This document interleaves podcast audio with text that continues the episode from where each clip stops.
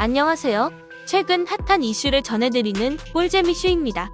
호떡을 잘라달라는 요구를 거절하자 끓는 기름에 호떡을 던진 남성이 알려져 논란이 되고 있습니다.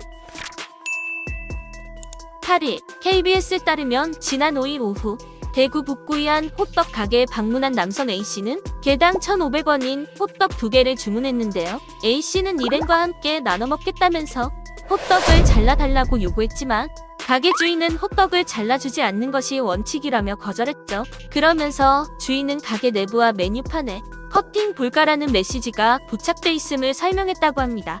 그러자 A씨는 돌연 욕설과 함께 호떡을 180도에 달하는 뜨거운 기름에 집어 던졌으며 튀는 기름으로 인해 가게 주인은 오른쪽 손등에서부터 어깨, 왼쪽 가슴 부위까지 최고 3도 화상을 입었다고 합니다.